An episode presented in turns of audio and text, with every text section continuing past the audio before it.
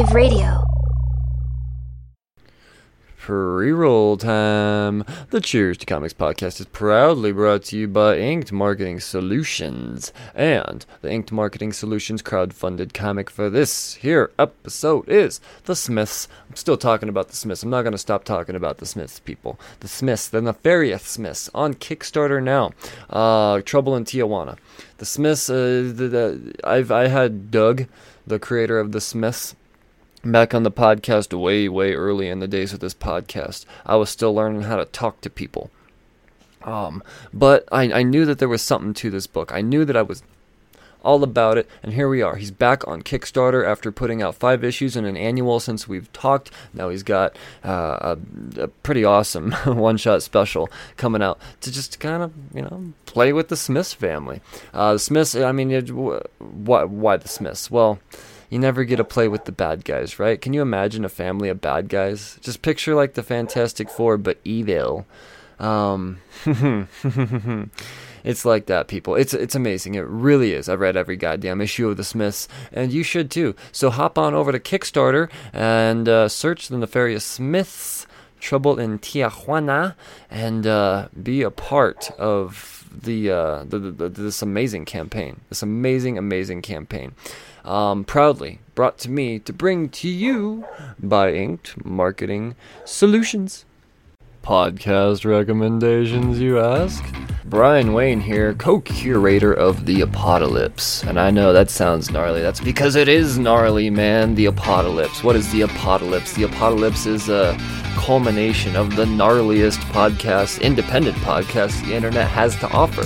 So instead of trying to go to Twitter the next time you uh, need a new podcast to listen to and try to get Twitter famous, podcast recommendations, please. Just think The Apocalypse, man. And it's ironic because The Apocalypse is only the beginning. It's only the beginning.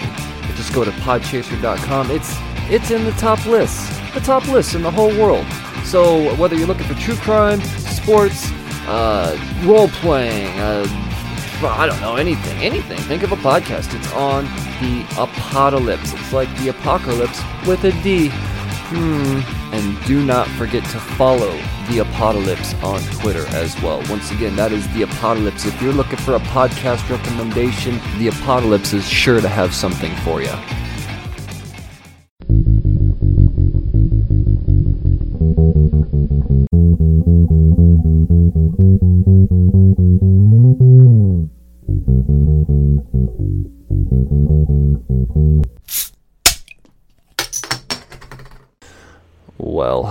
Again. Welcome back to the Cheers to Comics podcast. I'm your host, Brian Wayne. This is episode 310. 310th episode of the Cheers to Comics podcast will be a creator corner, and the creator that I cornered on this episode is a return guest, a return guest, Mr. Sean McArdle. So, if you're looking for backstories and origin stories and uh, how'd you get here stories, then you're going to have to go through the back catalog and find that old episode. Uh, but I'm happy to have Sean back. I'm so happy to have Sean back. We're back. We're talking more Zafia and the. Yeah, Zafia, the. And we're also talking about some new stuff, but I'll let you I'll let him tell you all about it, man. Um, I had an absolute blast talking to Sean. The guy is he's he's just fun. He's fun, but I'll let you listen all for yourself. You'll find out. You'll find out. So, uh, without further ado, I'm not going to stall you anymore. I bring to you the return of Mr. Sean McArdle.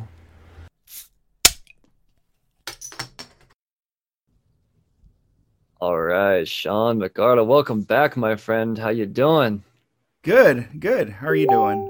I'm I'm great, man. I am. I'm I'm so good. You know, we were talking a little bit before. A lot's happened since you know the last time we talked. Many episodes, many uh, creators have been cornered since. But I, I love a return guest. That's for sure. Especially when someone reaches out to me. That means the first time didn't suck. At least. Oh, not at all. I, I had a blast last time. Right, I I did too. There's there's no doubt about it. I was so happy to to see that message from you, man. Um, yeah, I think the when we were talking, we were just talking about the Fuhrer and the Tramp issue one getting ready to come out. Like it was Yeah. just in previews, and now here we are. Got all five issues right here, man. I wasn't sweet. I Oh, wasn't that- bullshitting you. I told you. I told you. I was I you know. think you were. I didn't think you you know. Um, well, now the listeners can can can know. I mean, they can hear it Yeah. from uh, from your mouth that I don't I don't bullshit with this stuff. I say I'm gonna get into something, and I I Yeah. did, and oh man, all five issues. Congratulations, Oh, first thank off.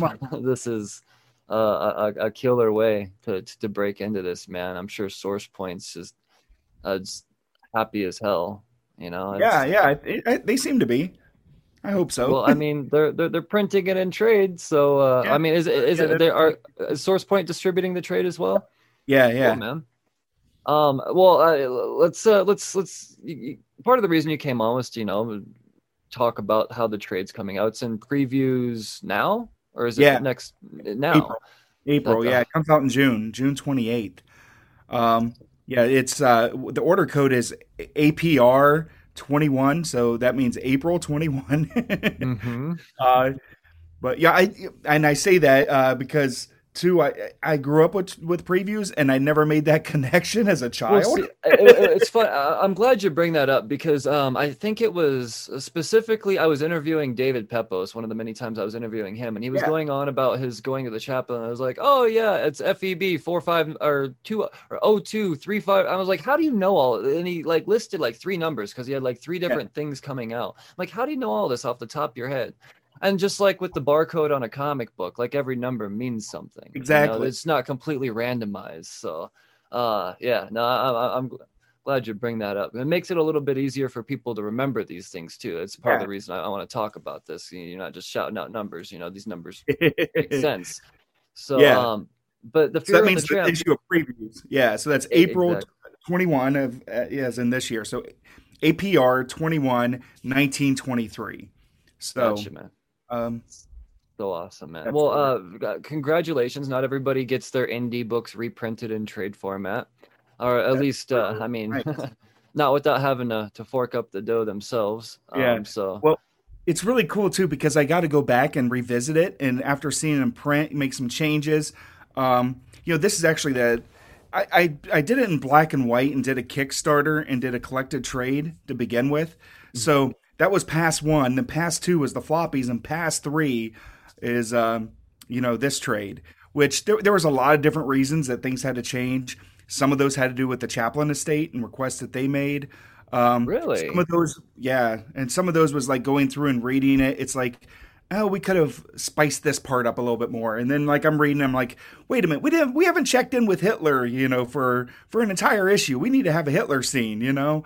Um, we, need to see, we, need, we need to see what that dude's up to. Think about it, like in A New Hope, every like 10, 20 minutes, you got to check in with Darth Vader and see what kind of shenanigans he's up to. He's either, you know, blowing up Alderaan or, you know, stabbing his daughter with needles and shit. You know, he's got to be doing something or choking a, choking a, a guy. You know, he's got to be doing something. You got to remind the audience, hey, this guy's still a threat and he's, you know, here's some more bad shit this dude's doing. So gotcha. I had to throw in some more Hitler scenes.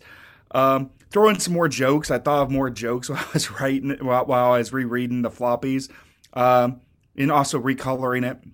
And then, uh, and then also whenever you put it in trade, you know, especially whenever you have double page spreads, the the the the, the left panel, the left page has to fall on an even page, and the other one has to fall on an odd.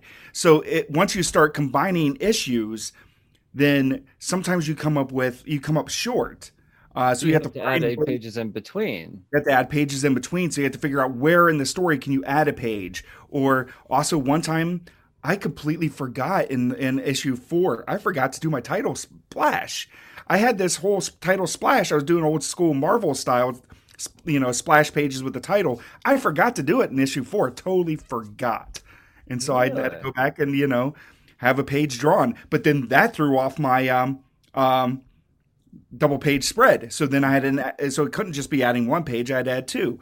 Sometimes it's like, okay, the pacing's kind of sucky here, or I didn't set up this part well enough. So I now I need to add something there. So it, I ended up adding probably another 20 pages of story, 20 or more pages of story. And then also add uh um you know, a lot of changes too. Like I said, like the Chaplin estate had some changes, which we're mostly able to we were able to take care of in dialogue. Um Okay. and for the most part, it actually made it funnier. You know, we, we were able to Yeah. brush up those panels, and it, it wasn't it wasn't a compromise. It, it was like, okay, this is actually funnier or more tragic. In one of the cases, I was able to. It was actually John that did it. My co-writer was able to craft the scene in a way that became more tragic instead of funny, and it worked better. Yeah. Gotcha. Um, So- I, I imagine. I mean, at what point did the uh the, the Chaplin estate reach out to you? I mean, was there a certain amount of issues out, or I mean, how did how how, how did this work? I mean, do they see this stuff before it goes out, and then It was. they were just late to the punch? And It was actually. you? It was the second day before the Kickstarter ended. Oh, it's one of the ways I ended up with Source Point because um, I was working with Andy Schmidt. He was editing it and he was consulting. He has a Andy Schmidt was a, Mar- a Marvel editor. He was actually um, the editor. He was an editor on Civil War. He's also an editor on. Uh, oh, it became Guardians of the Galaxy. Uh, Annihilation. That was his Okay. his brainchild. And he got away with Annihilation because of Civil War going on at the time, and you know everybody wasn't paying attention to what the the cosmic stuff was going, what was going on the cosmic stuff. Uh, so he was able to kind of get away with that for a bit. Uh, and then you know he he went from there to creating comics experience and parlayed that into into doing that. It, and I think he worked he worked at Hasbro. He did a bunch of stuff after Marvel. Um, anyway, so I consulted with I've been consulting with him for years. Uh, right around the time that Comics Experience either it founded or just before. Anyway, um, also he edited this book, and so once um, the Chaplin Estate hit me up with a cease and desist. Now the thing was, I had already talked. I had already talked to other creators on Kickstarter that had made Chaplin comic books or had Chaplin in their comic book, and nothing happened. But uh, I guess you hit a certain threshold of like of views, or you know, Yeah. for whatever reason they saw mine, they didn't see theirs. Mhm. I mean, like, Uh, no, you know- you're just you're, you're just being humble there. Yours was bigger than it's one of the it's one of the, the yeah. No, I, I get what yeah, you're saying. I, I, yeah, it, it was, and so I ended up getting hit and uh, with a cease and desist. I thought I was cool because whenever I talked to everybody, and I even talked to an entertainment lawyer. I paid for an entertainment lawyer out of Burbank, and uh, you know they wanted me to pay a retainer to really you know legalize it and stuff. But this before I even started writing it, and um, uh, I paid you know for an hour of their time, and like a retainer or something crazy like seven grand. So yeah, yeah, exactly. That's a lot of pages. yeah, that's man. a lot. Of, that's a lot of art that I could pay Yeah, for seven that- grand that- that's chapter two, man. yeah, yeah, exactly. and that, so I, um, but basically though, out of that, uh, talking to that entertainment lawyer in Burbank, they were like, okay, Chaplin's a public figure. The Chaplin estate is in Switzerland. You probably you're probably not going to have a problem with that. These other there's already precedent. These other Kickstarters, you know, funded and they did okay and nothing happened. So you're probably okay. But if you really wanted, you pay the seven grand and you know we'll you know draft together a thing. We'll contact the Chaplin estate. We'll actually get permission to do all this stuff. I was like, well, or you know what? They could sue me for up to seven grand, and I'm still ahead. yeah, that's, that's a good way to look at it. uh, so, and they're going to sue me for what? Then you know, my wife already took everything. My ex-wife already took my lawnmower and my house and everything else. So it's not like there's anything they can sue me for. Oh man. So, uh, and so I, I just decided to go ahead with it. But then whenever I got hit by that, uh, that cease and desist, I called up Andy, and Andy uh, put me in contact with SourcePoint. He was working with Source, Source, SourcePoint at the time, and their entertainment lawyer, uh, George. And George drove two hours to come meet me at a Starbucks the next day um, and sit there and talk with me for several hours about it. One of the things I didn't realize is that Chaplin is a trademark. There's Oh, a shit. big difference between a publicly a public figure and uh, being in the public domain because a lot of the tramp stuff is in the public domain and a trademark. A trademark becomes more litigious and becomes like a, a part of a company. Yeah, It'd it's be a like brand. it's a brand. So the Tramp is a brand. It's like Nike. If I was using the swoosh or if I was doing McDonald's and had Ronald McDonald in my comic, you know, it's a trademark character. Uh, if you have the TM beside it, that's a whole other level of uh, um, litigation that would be very expensive. mm. So um, we worked with uh, I worked with their lawyers, and they were able to get a um, right off the bat allow me to finish my Kickstarter, and this is without any agreement with SourcePoint. This is why these guys are awesome. Just allow me to uh, finish my Kickstarter and um, satisfy all the people that um, paid into my Kickstarter. Uh, so I was really grateful for that. Um, and that alone just bought so much goodwill for me, you know. Well, you have to think for a second that you know they, they they looked at the content, and you know if they if you're using their brand improperly, they they they would you know just say well, screw your Kickstarter. Yeah, but yeah, exactly. they they like what they're seeing, so like hey people let, let, let let's make you know our brand relevant again in a comic book, the biggest media material on the planet yeah. Um. So yeah. Uh, I mean that that's that's got to feel pretty good because I'm sure you saw that it from did. that angle it too. Did. Um. John, my my co-writer John also wrote a letter, and uh, in in the original trade, the black and white trade that came out from um, the Kickstarter trade, uh, I published part of that letter, not the whole thing.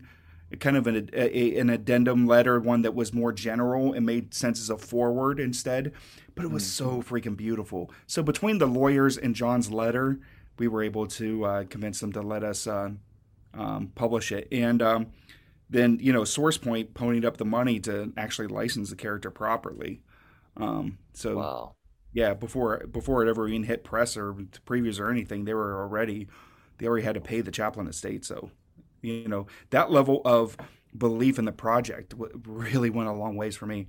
Um, I hope I'm not speaking out of turn, but at the same time, I didn't sign a non-disclosure. So.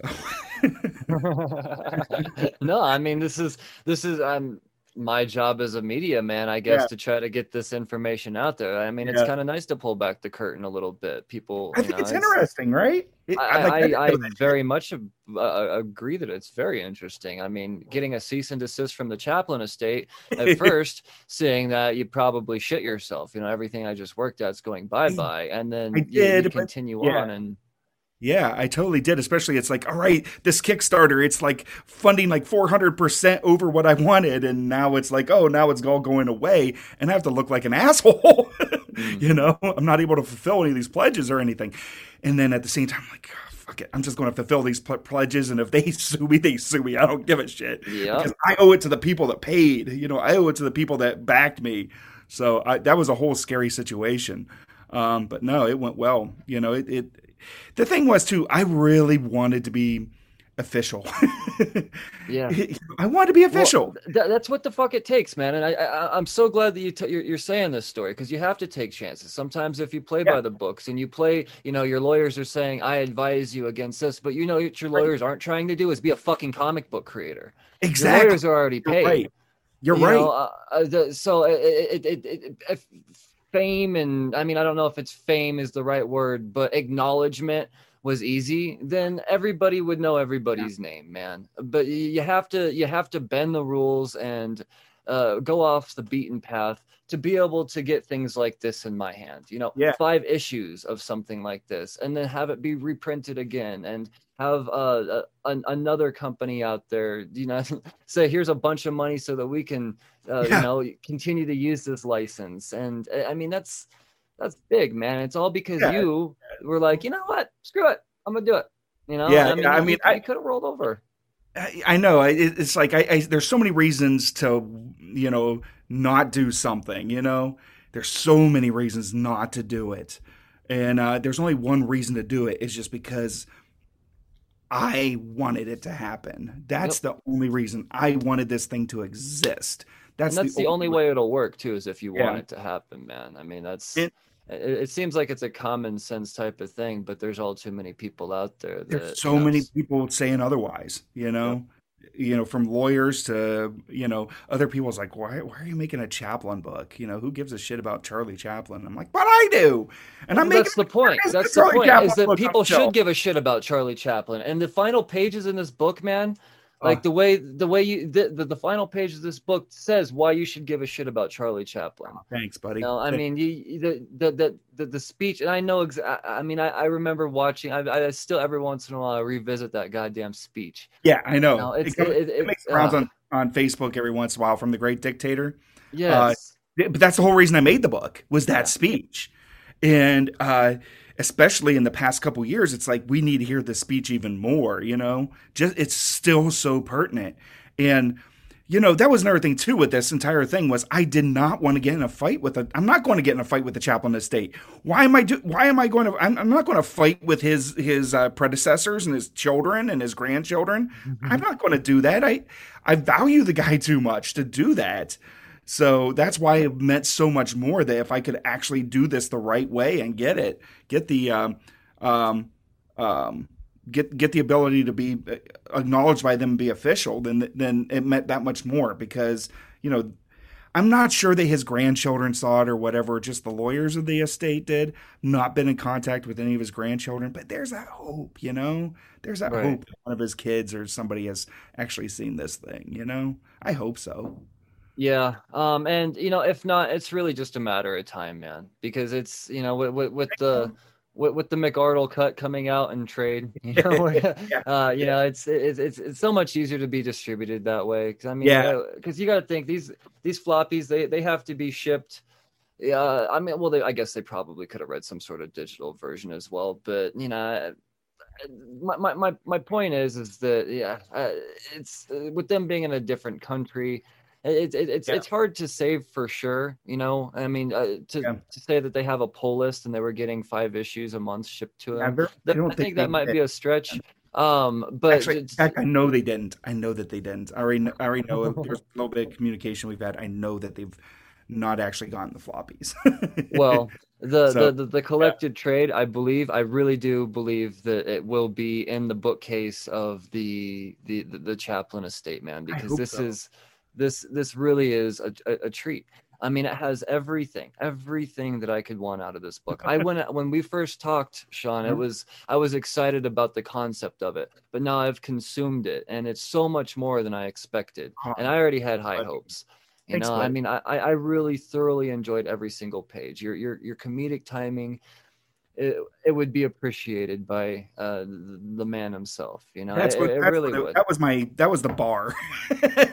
that's that was the bar for everything I wrote was like, you know, because I rewatched all Chaplin stuff over and over again, read his autobiography over and over again, and every time I tried to get into his voice, that's what I would do is just read a couple pages of his autobiography or read or watch some um, interviews with him and stuff and try to capture the you know that tone Mm. eventually it just became my own character divorced from who he actually was but that was still there that's very much a part of it and very much a part of everything i was doing is like paying respect and homage you know and it's like i would want to make something that you know that either he or his grandchildren or children would dig you know well, I, it's dude, it, it's it's right out of a Charlie Chaplin film for him to you know. Russian try to save his brother from Hitler, and then he finds out that his brother is like, "No, I'm all about this Hitler shit," and he's like, "What?" yeah that and then and, and then he's like, by the way, Auschwitz, and then it's like, oh, okay, because you had me for a second. I'm like, what? The, did he just make Hitler like a decent dude for a second? And then boom, like that's so fucking Chaplin, man. It's so- Right. it's beautiful, and I, I, I mean, the, the book's Oh, been out. If it's been spoiled, I'm sorry, but oh. Fuck, there's there's so much more content apparently to come out and enjoy when you when you Yeah. go through and reread it. That- it's so that was a big man. moment. Th- th- That that kind of changed and morphed as we went along. And one of the things with it was, you know, I didn't want to do Sydney bad for one thing, but I kind of did. But at the same time, I kind of wanted to deal with something I was going through in my own life at that time, and a lot of this stuff in there, it's it came from a place that was real for me, and that place. That place of Sydney being like, "Hey, I'm on, I'm on board with this Hitler dude." That comes from me, like realizing family members are Trump supporters. You know, that's where that came from. It's like, it, it- really, you. I don't even know how to talk to you now. Oh, that's fucking great. I thought we had some of the same ideals. You know, our our grandpa fought fascism. in in France and in Germany. He shot Nazis, and now you're like, yeah, you know, authoritarianism, a okay by me. It's like I don't get this. How? How? Oh man, and, and people uh, say comics aren't driven by politics. I mean, come on, everything's politics. Everything's no politics. I mean, come on. Superman is like politics. Uh, from uh, the ba- very basic thing of the character is about you know, what was the first thing he did? He was fighting like you know uh, crooked politicians and bootleggers, and um, he wasn't fighting Lex Luthor's in the first ten issues. He was fighting like um, corruption and crime, and um, and and that character comes from a place of very much fighting that and and for the Siegels and Shusters to that, that that's that was omnipresent in their life living in Cleveland in the 30s, and so right from the fabric of uh, of comics was fight, fighting anti-Semitism and fighting uh, Captain America and all. I mean, that, he's America. I mean, Yep, Timely Comics. I think he's like punching Hitler in the face. I think is yeah, yeah. I, Captain America. I mean, it's well, the issue five of uh, Fuhrer and the Tramp. I kind of yeah. Oh, I love that homage so much. you you know I caught it. I mean, it's pretty on the nose, pretty obvious. I love it, and that's that's just one of so many things to love about this book, man. I mean, there there really oh. is no wonder that that the Chaplin estate was like, yeah, no, we're cool with this. He might have done it out of turn, but I mean, yeah. this this this could yeah. be good for every. I mean, eh, I don't think it can hurt them. I, I really don't. I think, uh, I, I, and I think they kind of look at it the same way. Like it's uh, uh, worst, you know, it's just something that exists. You know, yeah. Uh, at, at, at, the same time, I mean, people can actually go through it. Really, it make me want to go through and watch the dictator. I mean, it's, uh, it's. I'm glad yeah, I'm very much glad of that. It, that last that, that, last part, bringing that that was the whole thing. I want to do justice to that speech, and one of the original thoughts I had for the entire book is there on one of the last pages, and I just what I wanted to do was I wanted to choke Hitler with that speech. So I organized the word balloons. It was the hardest page I lettered because I did all the lettering in the book too. And the I was wondering about that because that's there, there there's a lot to, to, to fit in there, and it, yeah. it, it, it, reads so well, man. Like I oh, never got lost one time, and I was worried about that when I turned the page. I was like, uh oh, you know, my my lizard brain might might yeah, but no, no, it, oh, it worked perfectly. I crafted the, if you notice, I crafted the word balloons so they go around and make a noose around Hitler's neck, which I'm kind of breaking a lot of like lettering rules and making the lettering, the word balloons cut across and cut through people's necks and cut through people's mm-hmm. bodies and become apparent. Usually the words are transparent, but in this point, Chaplin's words are more important than the art. And I wanted the art to choke Hitler that was the that was the whole point of that page. And it's one of the original pages I I conceived. You know, so well, well you, you nailed it, man. I mean, okay. it's it, it, really is a thing of beauty. Uh, I, I'm I'm excited for anybody that hasn't read this yet to actually you know get another opportunity when they see it on shelves here um, in June.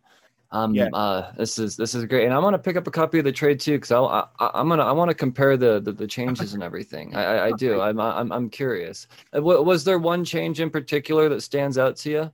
One page that stands out in particular. Um, well, one of the changes that, that had to be made uh, after the, the, oh, the, the okay. with the um, Chaplin estate. Yeah, it was the FDR stuff. Um, oh, okay. Yeah, they uh, they wanted to make sure that uh, it was Chaplin's idea to make the di- great dictator, and I kind of inferred that it was FDR's idea in the original, uh, wow. and so it was recrafted and remade to to uh, to make it Charlie's idea, and then FDR supports it. So oh, okay, that was gotcha. one of the major changes, which really changed that entire scene in those beats, uh, because that was like the call to action. It's it's like if mm-hmm. imagine imagine if like all of a sudden uh, Luke isn't allowed to be the, or, or Obi Wan's not allowed to be the one to, you know, say, "Come with me to Alderaan." You know, Luke. You know that Luke has to be the one to come up with the idea to go to Alderaan. How do you change that scene and still make it work? You know, right? Um, so Man. yeah, yeah, exactly. So that that would that was that was kind of tricky, but like I said, John killed it. John really killed that scene, and both of them, both of those scenes work. Um, the old way and the new way but the new way kind of leads into it kind of created a kernel of an idea that's leading to a possible sequel.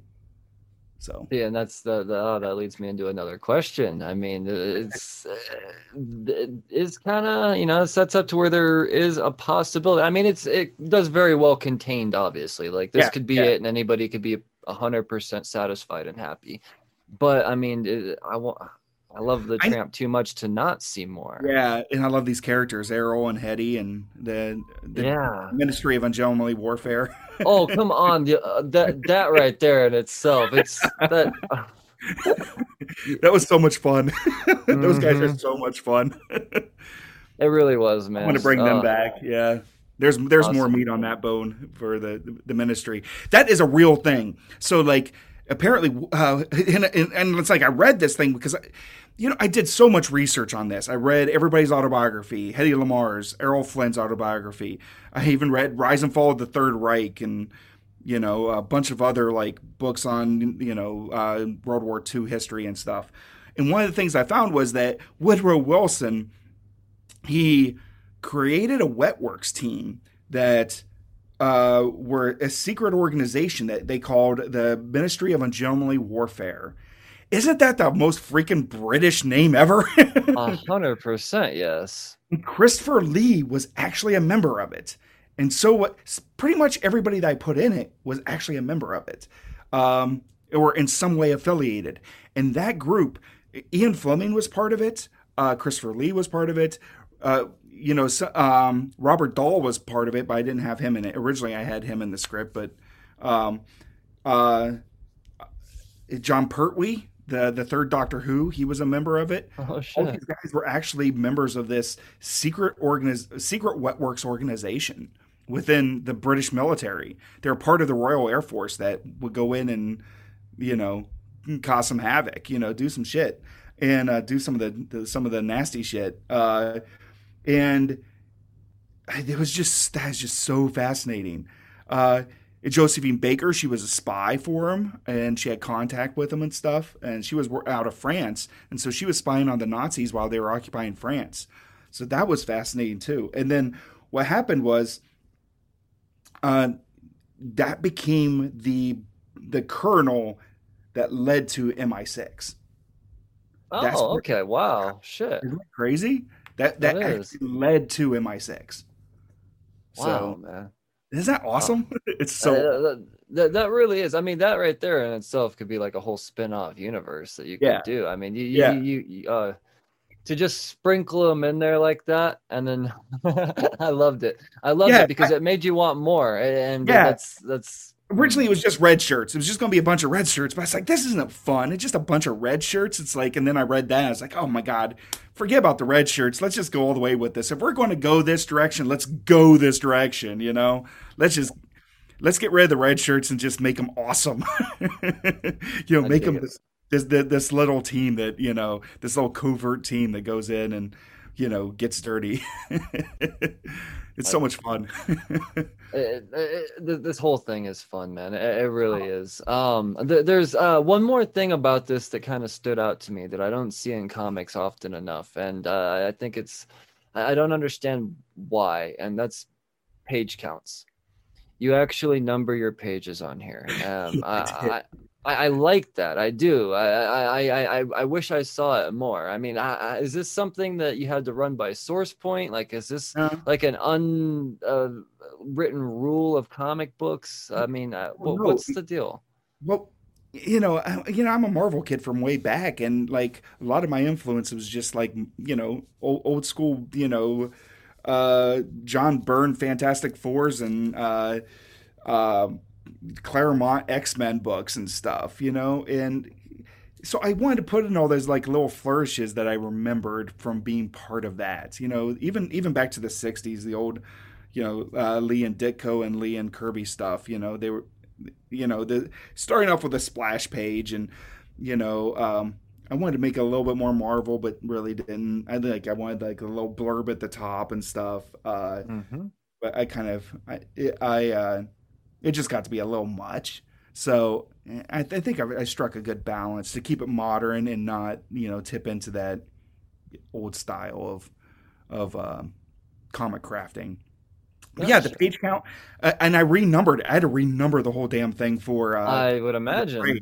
Yeah, that was a bitch. Actually, that was really hard. it was a pain Oh, in the man. ass. It was a pain in the ass while I was doing it. That's why they don't do it anymore because it's a pain in the fucking ass. Ah. oh, well, no, I mean, I think that's a fine answer. That makes a lot of sense. You know, Yeah, but it, it's nice to have, right? It's nice to have a page count. it, it really is. It really is. Um, unfortunately, I don't think there's just enough book comic book clubs out there where you could say, well, everybody turn your page to page 15. Yeah, yeah, the splash page. You know, it's not quite as necessary, but I sure do enjoy it, man. Like I, I. I I wanted to make a comic. That was the whole thing. Is like I want to embrace the medium, and I want to make a thing that's a comic first and foremost. I want to live and die and breathe on the page. So I was trying to pull in all those things. Um, you were talking about page count. I thought you were going to say like how long the stuff is because. Like I'm always trying to hit like a typical 24 page count. I can never hit that. I don't know how those dudes do it. I cannot hit a pa- 24 page count for the life of me. are you saying you you you write more?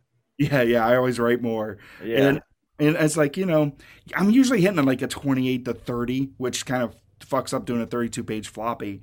Um, but you know, and then the last issue ended up becoming like what it's, it's like 48 pages Yeah, for the it's, it's, issue. it's, it's a big thickin' one, man. That's It's a that's big, for thick damn one, sure.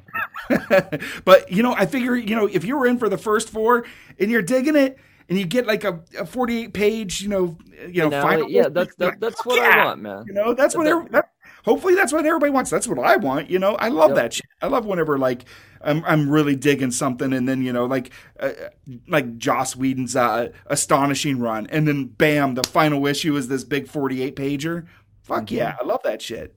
Yeah, and uh, it's it's not like yeah you, you charged us out the ass for it either, man. You you charged re- really it was just a standard price of a comic now, unfortunately, five bucks. Yeah, you unfortunately, charge us, yeah. Uh, I mean that, that that's it, five bucks. a And, dollar more than the rest of them, but yeah, Yeah, yeah. We that was a discussion, and yeah, uh, in Source Point, um, happy was to a- pay it. I, was I, I happy to pay that dollar, man. We're we're worth every goddamn quarter, seriously. So- Man, that one that one almost killed me. did the coloring did. I had I had Yeah. outsourced coloring and I she helped out a lot. She was an Italian artist. She's great. Yeah. And um I just finding someone to match my style was so freaking hard. But Yeah. man, it was killing me. Like literally I, I could not get I, I was getting behind and I just could not get through 48 pages, you know, and still keep Hmm. up the quality. And I wanted to really hit those last ones. So some of the middle pages I had her handle um, because some of the last pages were just going to be, I knew that was the other thing too. Some of the last pages, there's like a dual double page spread of Charlie swinging from a chandelier. That took me like almost two weeks to color. It was so No shit. hard. It was so freaking hard. Whenever I say two weeks, not two weeks straight. I have a day job, so it's like you know, two weeks Right. of me at like nine, nine a at night. couple hours a night. you know? Yeah, a couple You're hours right. after I tuck the kids in. You know, um, and man, it, usually I could knock out a page a night. You know, but man, that one took forever. I, I bet my. I noticed that the uh, uh, the guy that flatted it, he always uses it as like an example for his flat flat. So he must have. I, I and I think he hated it at first, but then you know he put a lot of work into it. He cut out all those little characters, and um, yeah, it was. It, that page. But I knew that page was going to be hard. But I wanted that boom. I just wanted that to come in like that. You know, that's the moment that you have to come in like that. You know, uh, you just have to like. That's where everything clicks, It- and it wanted this smorgasbord right there, where you're just like scanning the page and trying to look at all those tiny little elements and pull it all together before that like the other part that like i knew that i was going to have to focus on the coloring because the coloring was going to pull it off was the uh, Sergio Aragonés like in art in the margins that i did Hmm. so did you notice that like like the the the the, the b team is like their their wet works is happening in the margins Oh shit! I'm just now. I'm seeing that right. Oh my god, that is so cool, man. uh, Uh, like as you progress. Oh, that is so cool. So yeah they start off in the margin climbing the mountain and then yeah, yeah, that's what I'm seeing. And then they get higher and higher, and then when it's time to punch Hitler, they're uh, oh man, this is so cool. Rereadability, I'm telling you, man. Yeah, like yeah, there's yeah. so oh, there's so, is, because what, what where I was having problems with that was like dealing with like so you have your A team, um, Charlie and you know dealing with Charlie and Hitler, they're fighting and stuff, and then you have your B team, which is Hetty and the uh, Errol and the um, the League of or the uh, Ministry of Ungenly Warfare. So so you know typically like I had to deal with this as a comic in a movie like you take like Phantom Menace. Everybody shits on Phantom Menace, but you know what? George Lucas does an amazing job at the end of keeping four concurrent battles going on, and we're not losing track of each one of them. And each one of them are peaking at the same time and then going down at the same time and having like a reversal. And, you know, uh, Padme gets captured, or and then uh, you know Qui Gon and uh, Qui or, or Qui Gon gets killed, or or uh, and um, Obi Wan is stuck between the two barriers, mm-hmm. and uh, Anakin is you know stuck. His, his his ship is stuck inside the the yeah, thing. yeah. And then also, I think like all the Gungans are like all attacked all at the same time. Boom, boom, boom, boom, boom. So you're able to do that through cross cutting. You know, you're able to keep those three store, those four stories moving forward at the same time, and then cutting back and forth between them, and keep the stories moving at the same. They're all arcing at the same moving, moving in unison as you're going through, and then all of them culminate at the same time. Boom, boom, boom, boom, boom. Um, you know, Lucas did that great in Return of the Jedi. You know, he has Luke fighting in the Death Star. He has you know the Ewoks fighting the stormtroopers on the on Endor, and then you have Lando and the Death Star. So you have three right there. He topped it with four in that one. I did not realize how fucking hard that is until I actually tried to write it, and I was only trying to do two. yeah. And doing uh, it in a comic form, it was really fucking hard because well, it breaks up the pace. It breaks up the yes. flow. Yeah, you know, no, I'm trying uh, to create this emotion and move the thing forward. And if I'm like, okay, wait a minute, we gotta go over here and check on these guys and then back, and then we gotta check on these guys and then back, and try to have those same that same momentum. Like, all right, I'm bringing because it doesn't work the same if you're cross cutting. If you're cross cutting, you can keep that momentum going. But if in a, in a comic, if I'm bringing everything up to a certain point and then you know taking the the action and the tension down and then back up and i have to cross cut and go to another page and see them i deflated everything immediately. Uh-huh. and it's hard to build that momentum back up. Um, so uh, it just came to me. It's like one of my favorite things was um, in mad magazine was reading Ser- Sergio Aragonés whenever he'd have the little things in the margin. Do you ever read mad magazine? Uh, no i can't say that i oh, really so Mad Magazine back in the day, uh, up until like they quit publishing it, Sergio Aragonés, he's the guy who uh, he does Groo the Wanderer. Uh, he also oh, does. Yep. Okay. Okay. Yep. So he also did a bunch of different comics in Mad, but there were these like little nuggets, tiny little stories that one one panel comics in the margins almost of every okay. page. Like usually you wouldn't see them but then if you look you would see like the, just a one little story just going sometimes they go around like a corner or in the margin or in the gutter just like a mm-hmm. little one one panel gag um, and I, th- that was my favorite thing in Mad. Either that or like folding the thing together. Like I love both those things. You know, folding the back panel to, panels together.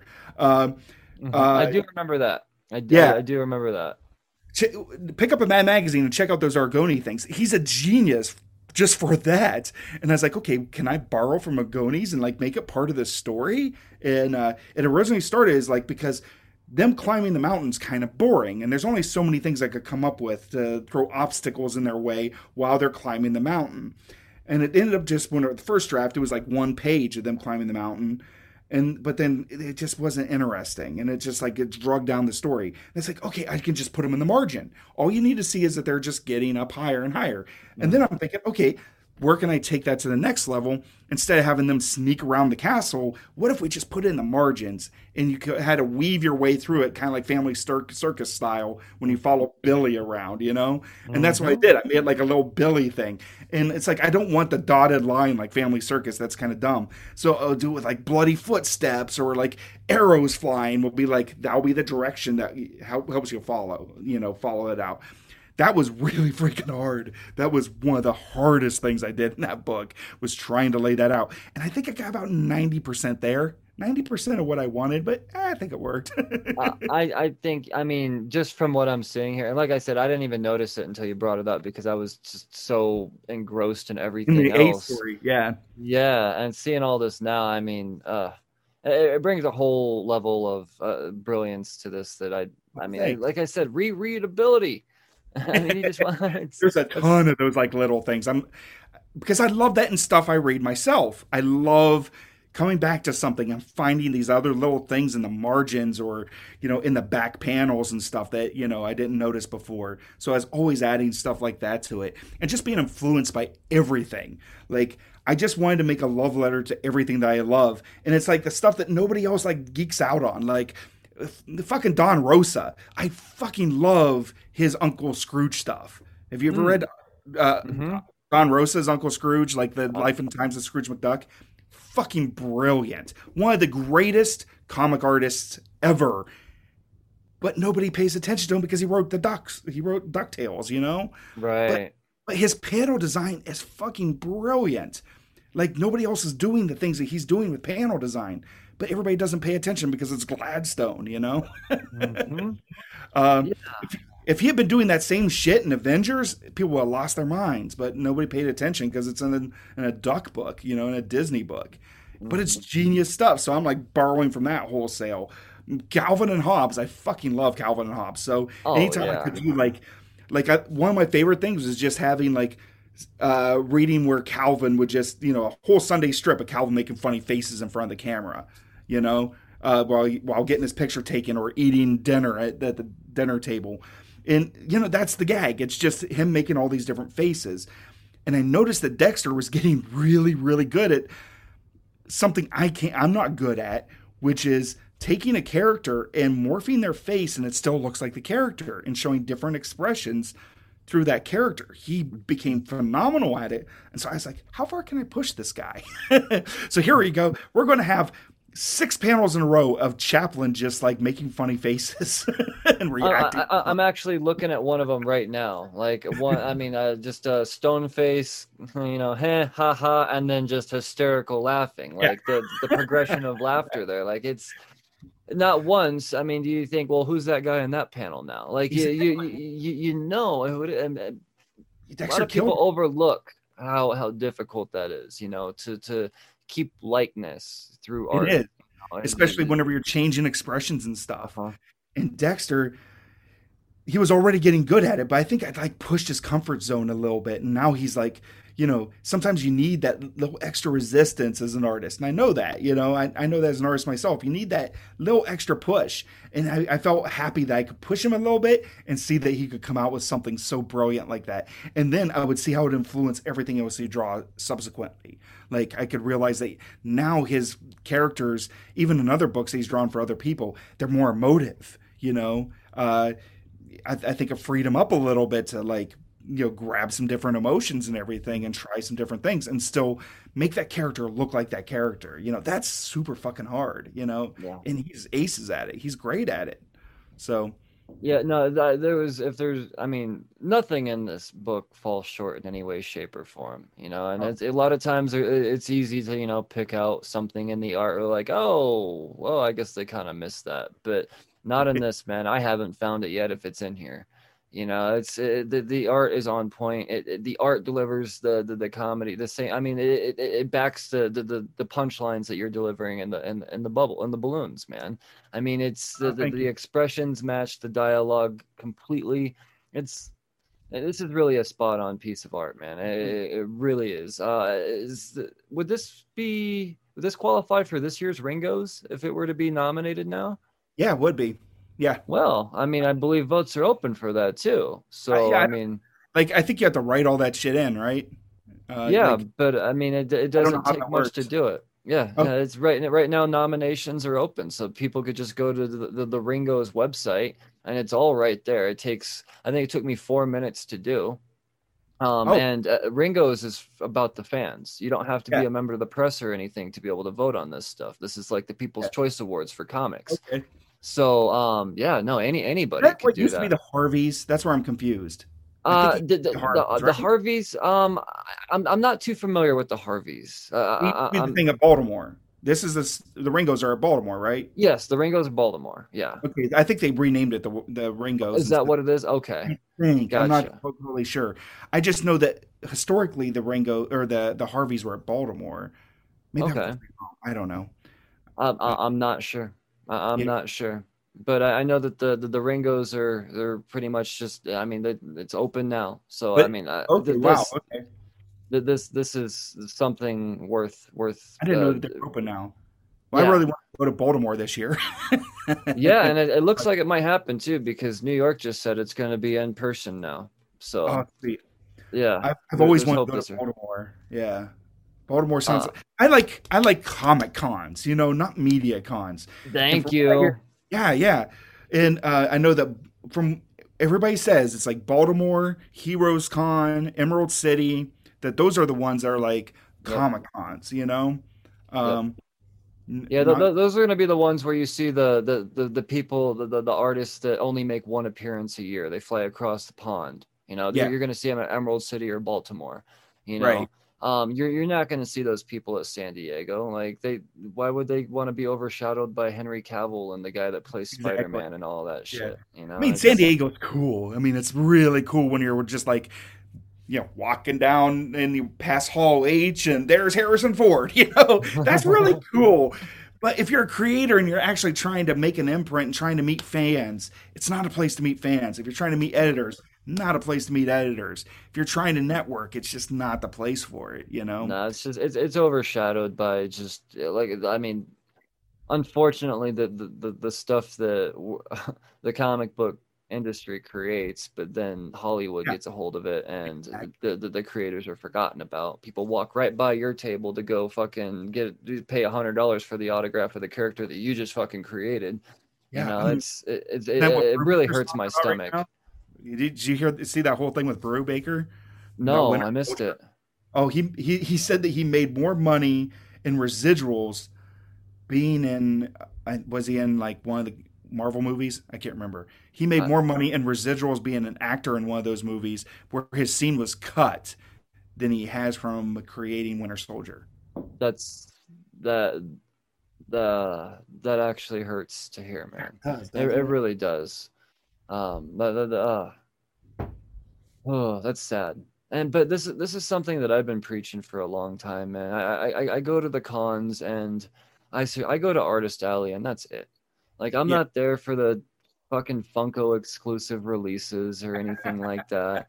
I don't give a shit. You know, if there's any actor that I'm standing in line for, it's going to be a voice actor at at best Yeah. you know um uh, you know just because that's the childhood but as far you know as no man I, all day i spend three days in artist alley i'll come back to your table three days in a row you know i that's that's just uh, to me that's what comics are so being that i actually haven't had the chance to experience emerald city or baltimore you got my hopes up real high that i Yeah. actually there is hope for comic book conventions that still exist Yeah. out there What Um, what's uh, what's the Colorado? What's the one in Denver? What- So, is it- D- uh, um, uh, Denver's going through some things right now. Oh. uh, for a while uh, after San Diego, you know, pretty much uh, put a lock on the con and Comic Con thing, it Yeah, became yeah. Denver Pop Culture Con.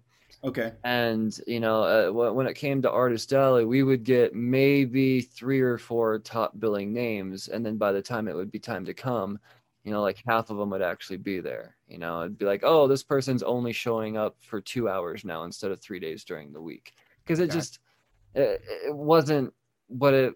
Uh, it- wasn't a comic book convention. You know, Artist Alley was like way in the back. You had to walk by everything to get to Artist Alley. It's like where the smoking section and the bathrooms are. Like it's uh it- it's the cheap seats, man. It, it Yeah. sucked. You know, you're waiting in line to to, you know, for Skottie Young to do a sketch for you, but meanwhile it smells like BO and farts coming from the men's room. Yeah. You know, that's uh, that, Yeah, know that's what what we got to subject our artists to. And then there's, you know, I, I know it's probably not cool to talk out of turn like this. This is like inside baseball stuff. This is like other creators, how a lot of creators talk behind the scenes. Yeah, you like this shit. Yeah. There's another type that they don't make comics; they just make like prints, and Yeah. it, it's they're not even sanctioned licensed prints, Yep. and they take up so much real estate. so much fucking so real estate. Like they, they, high. They're they're so Yeah. high and they take up like eight tables long and then they gotta wrap it around 90 degrees on each side. And all they're doing is selling Deadpool shit. Meanwhile, Skottie Young is like, but I, I, I look what I'm doing, right? Like I'm writing Deadpool right now. Like, why, why the Yeah, fuck? well, are no, you it's even worse than this. I actually saw this. I'm sitting across from Mike Mignola, okay? I'm sitting across from him, and I watch somebody buy a fucking like painted or like a, a lithograph or whatever of Hellboy of Ron, Perlman Hellboy, and then walk right fucking past Mike Mignola, like he he had no clue who the guy was, and that mm-hmm. just like that's whenever I really got pissed off. Is like, and and I even looked at him and I could just see in Mike's face just like the disappointment. And if you've ever talked to Mike, he's amazing. Like I I've been at cons like on a Sunday where it was slow and I would just like walk over and sit down and he would just talk to me for hours and like look at my sketches and like draw over top of them with tracing paper and show me how I should be drawing and how I should lay, lay out a page and stuff. That's the Comic Cons I miss. And these the media cons destroy that environment. And it destroys that environment where the dudes that are like like Mike, like Mike, and I'm like it's Gene, John Byrne did that to me at Mid Ohio Con. Like, like I would see him there at a Sunday, and it's it's quiet, and John Byrne would sit and talk with me for an hour and like draw over top of my and show me how to like to actually draw a character's face and make it a, emote better and stuff, um, and give me feedback and everything. Like that, like a lot of my schooling on how to make comics and stuff is from talking to pros at, at Artist Alley and at the big media cons it's you can't do that. It's it's just it it sucks all the air out of the room. It's so loud. It's so distracting. It's it's so like congested with people that aren't there to actually buy comics that you you can't have those that interface anymore. It's not about comics. And um Right. you can't get that that that level of uh you know talking to uh talking to the pros and like learning. Like um Michael Golden, he he was awesome. Like like I learned a lot from talking to him one day. Uh, same thing with Arthur Adams. I was surprised. Like Arthur Adams was so chill, and like same thing, gave me so much feedback on my shit. This is back, you know, twenty years ago, and it's kind of hard to do that now. You kind of don't get that. You get you get them in, they do their signings. There's a big long line, and they're out. You know, Yeah. back in the day, it's like you could actually that that was the that was a comic con. A comic con was going and actually meeting the creators and not just getting a signing, but being able to talk with them and stuff. What other industry do you have that? Do you? I mean, it's not like you can go to like a uh, a, a musician like con and like sit down with um uh you, you know Eddie Vedder and have you know play, Yeah. have show you how to how to write a song. Billie But in comics, Eilish isn't doing People show you fucking meet and greets. page, you Yeah. know. Yep. Yeah. Exactly. Like uh, the- the- these these huge celebrity A list. You know, fucking. You're, you're not gonna see. I mean, Robert Downey Jr. He's not gonna like sit down at the table like, "Come up and let's talk, guys." Like you're Yeah. never gonna fucking see that. You know. Yeah. Um. uh, and these are the people. Re- uh, don't get me wrong. Like RDJ's my dude. Oh yeah, yeah, but yeah. yeah, but, yeah, but what- on, on a realistic sense, though, you're, they're not gonna do these types of things. And if they do, it's going to be like, okay, that's the thing I did for five years, and then they're going to do it one time. You, you, Yeah. you creators, you, you do it. You guys go on these circuits. You do it nine months out of the year. Yeah. You know, you guys could you, 12, 13 times a fucking year. You sit there and you know for three days out of the god at a time.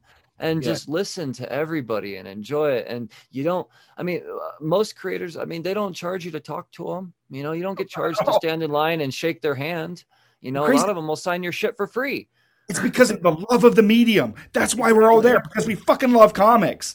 Yep. That's what's missing. I want that back. I want but just like we are here just because we fucking love comics, not because we're trying to get a paycheck, not not Yeah. because we're trying to sell merch. You know? I, I, I'm really hoping that the absence of conventions due to Corona may may have like opened up some eyes. You know, may may have created a, a I don't know a deeper thirst for to to actually. I mean, I don't know. Maybe we just took the the creators for granted. You know, yeah. I don't know, but uh, but deep down, I also have to believe that people are still going to be climbing over fucking John Byrne to shake Chris Evans' hand. Yeah, You exactly. know, it's it's and that's that's the sad truth of it. But hopefully, hopefully, you know, there's there, there's a little bit of a spark again this this year. We'll Yeah. see. We'll yeah, see. yeah, hopefully. Ah, man.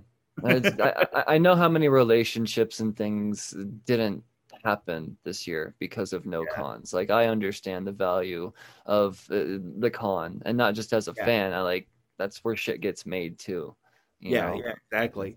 You know, uh, a lot of that too is like meeting editors. That's somebody that you just like, you, like, like Andy became my editor, Andy Schmidt, and it's because I met him at cons and drank beer with him. You know, drank some beers and bought him beers and shots at you know at the hotel lobby. You know, uh, and did that with so many editors. Um, and I, I, hope that's able to come back because that's the, literally that's the that's the hidden secret is like the editors are super accessible and people just don't know who the fuck they are. Mm-hmm. You just look at you just figure out who the editors are and then you can go talk to them and they're they're chill dudes. They're you know they're they're they're not um they they don't have a line uh, like you know Jim Lee has at his table or anything. They're just mm-hmm. they're usually working the booth, you know, actually doing the nitty gritty working the booth stuff. Just yeah. standing there with people walking over top of them, and they're the fucking editors of X Men. uh-huh. they're the fucking editors yep. of of Spider Man, and you know they're just crowd controlling for that weekend. Yeah, um, taking cash and like handing out trades, saying, "Here, take yeah. this, so you can go get it signed later." I mean, like the people yeah. don't really. that's, yeah, the no, freak, that, that's the freaking editor. yeah. Uh, and uh, you know, so I, I hope that part comes back because there's always so much fun. It was always just so much fun to be able to like uh, chat with an editor for you know as long as they would let you buy them shots. right, right. there, there's always something. I mean, that's that's awesome, man. Uh, you have me excited for uh, conventions again. Yeah. And I mean, like I said, like not even necessarily just going myself, but just knowing what comes out of these things as a fan. Yeah. So. Well, that, that, uh, that that's like I'm working on another my, my another book, and and that was what I was looking forward to is this year going to cons, I have, you know, I have my floppies. uh, and uh, you know, I have the trade coming out, and uh, well, I was thinking about this last year. I have the floppies out, doing signings, and then uh, going around and schmoozing editors and trying to get my book in their hands because I don't want to be on the slush pile. I've been on the slush pile before. You know, I don't want to just send them a FedEx package or an email with a PDF in it. I want to go get to know them and talk to them and stuff, so that whenever they see my thing, there's an association there. They already know who I am. Um, right you know, they, you know, hopefully I made a good impression with them and stuff and made them laugh and, you know, maybe got them drunk, you know, gave them a good time. So, uh, but you know, that just didn't happen last year. So I just stayed home and kept making more. So now I'm like, like 130 pages into this this comic. and, oh uh, man! Uh, well, yeah. can, can we talk a little bit about this? I know I've I've, I've taken sure. so much of your time already, but I mean, oh, no, don't uh, worry about it, man. It's it's cool. Um, yeah, it's uh, uh, I, I, it's a horror book. it's oh, a werewolf book. Okay. Uh, yeah, my my whole thing is like I want to do for werewolves what Bram Stoker did for vampires. All right. Name, name, name the titular werewolf. Like what werewolf represents all werewolves? Jack Nicholson. like that's yeah. that's about the one. can't remember his name. See, and that's my point. That's that's why I say Jack yeah. Nicholson, the, the one that Jack Nicholson, like, yeah. and how many people have actually seen that? Like 11 mm-hmm. that are probably still good. alive.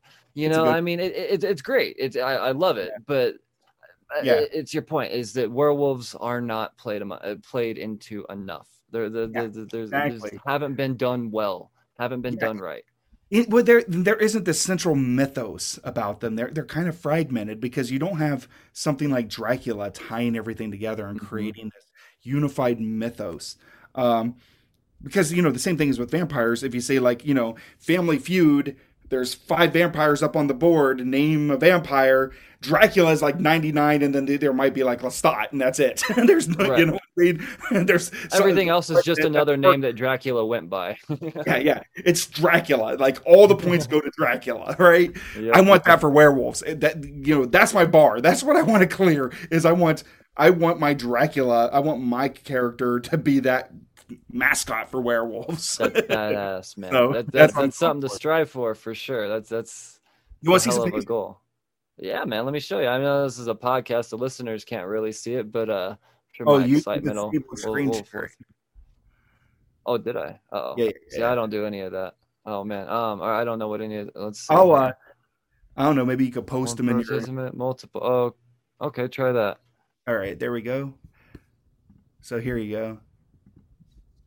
Oh man, I'm excited. oh, are you fucking kidding me? That's insane. Is that a cover or is that a is that a No, page? That that's that's Okay. the uh the, yeah that's the reveal. oh shit. the first page or first um the first um reveal in the first issue. Who, Here, who's doing your art here, man? Uh, I did the coloring and Dexter did the the art. Jesus I love working with Christ. Uh, here, let me show you another. There's that's another page. That is So- insane. Yeah, I mean, once again, I know it's it's it's bad audio format, but Jesus Christ, if there's ever anything to be excited about, people, I'm really stoked. Like I said, we're we're 130 pages into this thing, so that's a good like five six issues. Oh man. Well, and Uh, it's going to take more than five issues to create, you know, Dracula. You know, it's, Yeah, it's- exactly. So uh, that that's I- oh, that's exciting. It's probably too early for me to do this in my career, but I really want to create my Sandman. Hey So that's man, no, we, we got to aim for something, dude. We do. Sandman, you know. Um, I I I uh, I'm not getting any younger, so I got to go for it. you got to go for it now, right? Yes, sir. Yeah. Here we go. Man, Bam. Jesus Christ, dude, that is brutal. That is metal, man. I mean, you say you're making a horror. I mean, this is this is horror. okay, I'm glad that you you used the exact right term. It's like this this book should just make you hear fucking Iron Maiden as you're reading it. Yeah, That's the goal, no, you seriously. know? Like I, I've, Straight I've up metal. yeah, no, I've got Black Sabbath fucking ringing in my ears right now, Yeah. dude. Like this is holy shit. Like that's a t-shirt, man. Like that's a Yeah. fucking t-shirt. Yeah, I would actually it painted on the side of a van, airbrushed on the side of a van. Oh, dude, are you kidding me? Like, You'd have every like every dude that owns a leather jacket for miles lining up for that goddamn van. like, oh shit.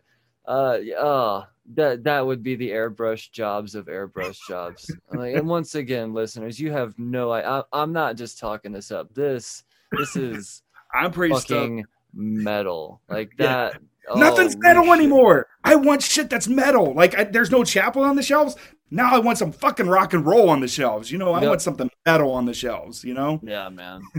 yep. Uh, uh, because metal's not allowed to be parents. mainstream anymore. You know, you Yeah, can't know, make right? mainstream metal. Like, no. it's- uh, I love it. I love it that we can we, we, can actually create you know non-mainstream content like horror. Yeah. Horror all of a sudden you know the the Academy is starting to look at horror movies. Now Right. horror is a relevant genre all of a sudden. Right. Why can't we make fucking metal a relevant goddamn genre? You know, it has Exactly. to in order for it to if, if you want metal to be played, I'm gonna go on a little rant for a second. If you want metal to be played anymore, it's gotta have a fucking uh a Lil Wayne a track or a hook or something behind it. Yeah. Like what like I don't understand why the fuck we can't just have pure solid fucking metal. And I mean that not just in a totally with you. musical sense, but uh, in a lot of ways. Like everything's got to be kind of bubblegummed in some way, shape, or form. You know, It's- exactly.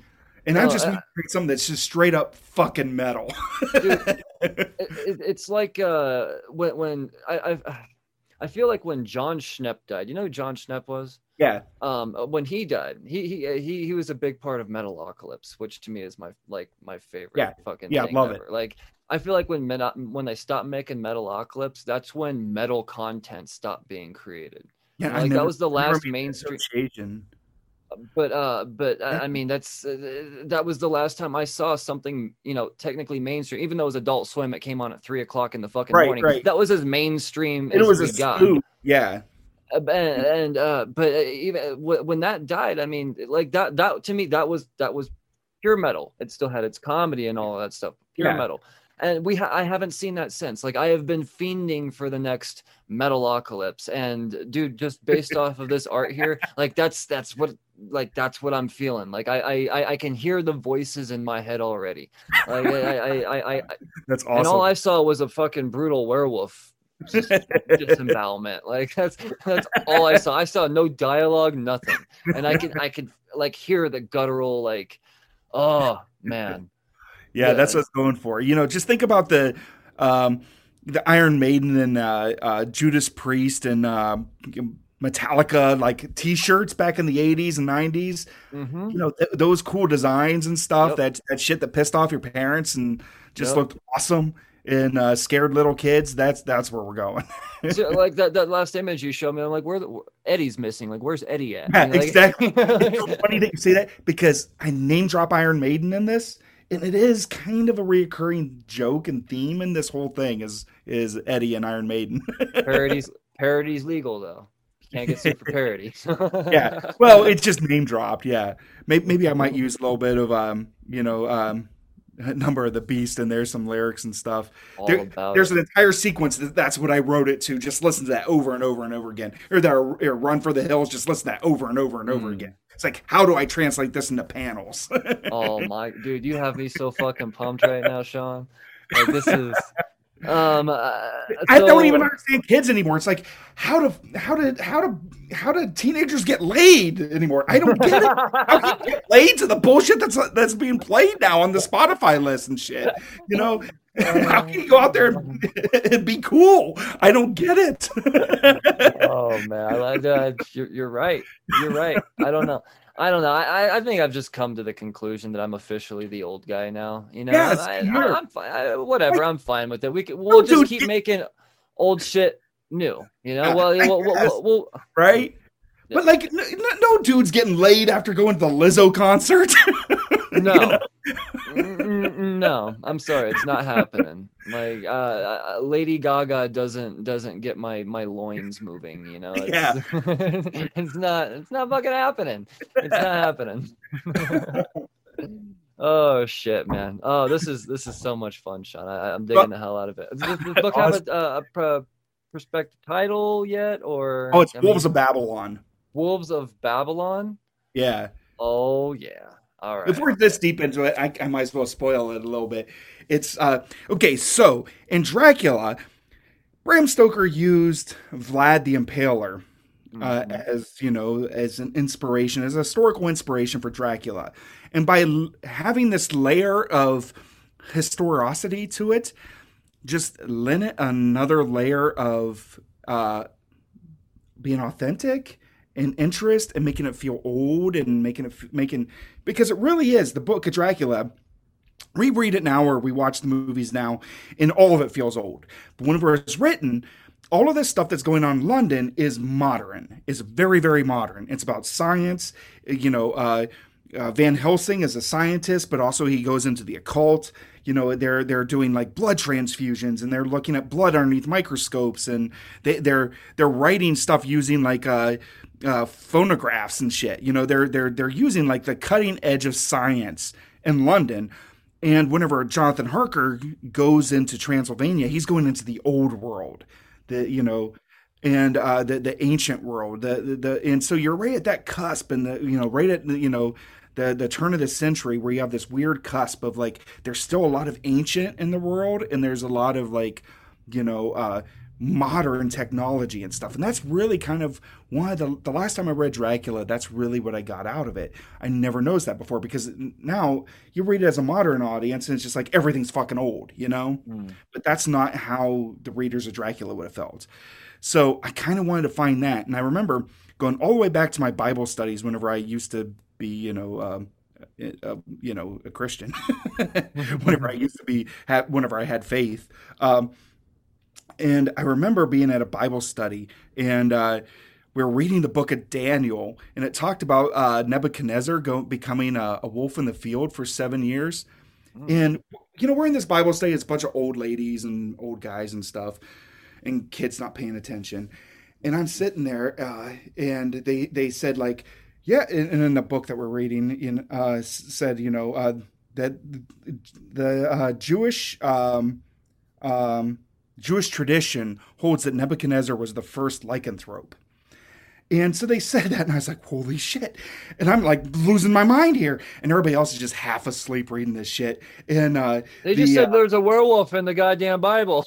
yeah, exactly. And so I remember this old lady, she like raises her hand, says, she tries to read it. She can't pronou- pronounce lycanthrope. She's like, lycanthropy or whatever. And I was like, I raised my hand. I was like, no, it's lycanthrope. It means that Nebuchadnezzar's the first werewolf. That's awesome. so from there, I was like, oh my God, Nebuchadnezzar's freaking badass. Like, Nebuchadnezzar is metal. so, so Nebuchadnezzar is, is your Vlad is my Vlad. Yeah. That's fucking rad, dude. Once so, again, metal. Like out of the Bible? Like out of the Bible? yeah, shit, right? What's more oh, metal than talking about like, you know, fucking Nebuchadnezzar and Babylon and Oh dude. Like you have the hair on my arm standing up right now. Like this is this is the metal that I have been seeking. Like this is Oh, so it, like it, it, takes, and it's something that I like is like thinking about how we are built on the history, built on history. Like our society is built on the foundations that were laid thousands of years ago, and so that's what this plays with is that. So it kind of take the story is kind of concurrent, taking place in mo- in uh, modern times and in ancient Babylonian history and moving okay. forward in multiple different eras. You know, right. uh, yeah, uh, but you know the, the the the main story, the A story, is taking place modern day. Ooh, because if man. you think about it, like Babylon is Iraq, so yeah. we're still fighting the same fucking battles in the same fucking piece of desert that yep. they have been for like three thousand years. That is the cradle of civilization that is where people started being people. it's right there. And we're still bombing the fuck out of that place, you yep. know? Uh, we're still spilling blood on that sand, and that and blood has been spilled on that sand ever since there was society. The first societies arose right there. You know, in Babylon, the Code of Hammurabi is the very first law. The first poetry is from Babylon. The very first uh, songs were from Babylon. Astronomy and astrology and mathematics and everything comes from there. It is the foundation of society. And what is a werewolf, though? A werewolf is the feral, it's the anti society. So here they are. Nebuchadnezzar being the epitome of society and creating society and building like the one of the great wonders of the world with the hanging gardens of Babylon and at the same time he became a werewolf. He became the opposite of civilized you know? Mm-hmm. it's so fucking interesting to me. Yeah no that, that that's a level of irony that i i very much forward to looking to explore. Yeah, yeah so that I, that's yeah that's what it's dealing with is that dichotomy between the guy that is one of the originators of society is also a werewolf and every full moon becomes like Uh, a, a destroyer of society. right. Right. Oh, Fucking metal, right? yeah, dude. Seriously, I mean, yeah, the Wolves of Babylon. You said. Babylon, yeah. Oh my god, man! Like this is. Do you? I mean, I, I know that you're still kind of shopping around and still kind of. I haven't started shopping around yet. No, no, you haven't started shopping. I'm going to wait till I can actually meet editors. there you go, man. There yeah. you go. I was slap those front of their face and see their eyes. Oh, seriously, uh, um, man, I, I I don't see anybody saying no to this dude. Uh, yeah, well, I, I really don't. Pretty hardcore. I mean, and it's kind of niche. It's kind of niche. I mean, like we'll see. It's oh. you know, it, we'll see. Uh, if nothing else, I'll self-publish. But you know, I figured that. Oh, I'd, I'd, back that on Kickstarter in a heartbeat. Yeah, I mean, well, I'm, I'm, probably going to Kickstart to begin with. Nice yeah. thing about Kickstarter is that I, I, find Kickstarter to be a great way to market a book mm-hmm. because I don't use it. I, I don't use it to like. A lot of people use it. They'll they'll do like six pages or ten pages and then try to get to finance the book. I think that's the wrong way to go about it. Myself mm-hmm. personally, someone else can do that. More power to them. I don't. Me, as many people as I've had on the show to, to, promote their Kickstarters, I don't think I've ever backed a campaign or had somebody on the show that had that type of uh, okay um, campaign. Yeah, I see them. No. Those are usually the ones I'm still waiting for the book. you know, I backed exactly. it two years ago and I'm still waiting for that thing. I think oh. that's unfair to your backers. I think you should have it fucking done. You need to be the first invest, not you, but me, right. the creator, needs to be the first investor. I need to invest in myself and in my property first, and have it be able to deliver a complete project and deliver a complete thing that I can get into people's hands. And so I use it to to pay for the printing and just use as marketing.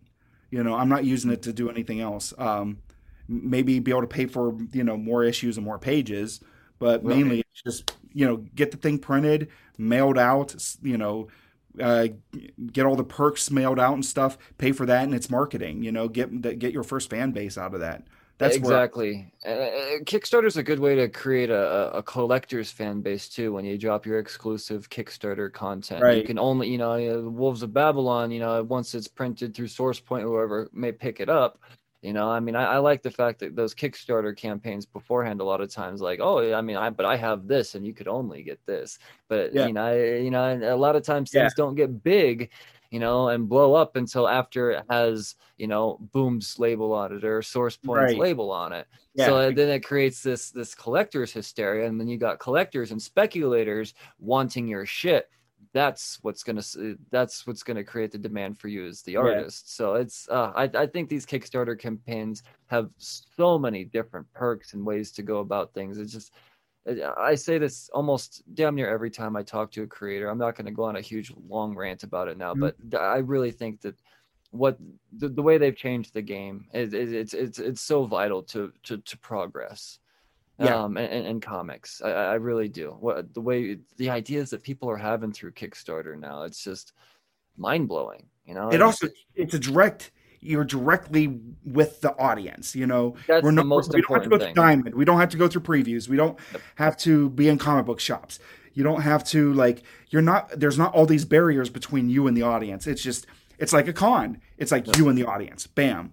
Yep. You know, and instead of waiting for people to come by your table, you know, now you've you you can go further than a con. To me, I, I mm-hmm. view it like a con.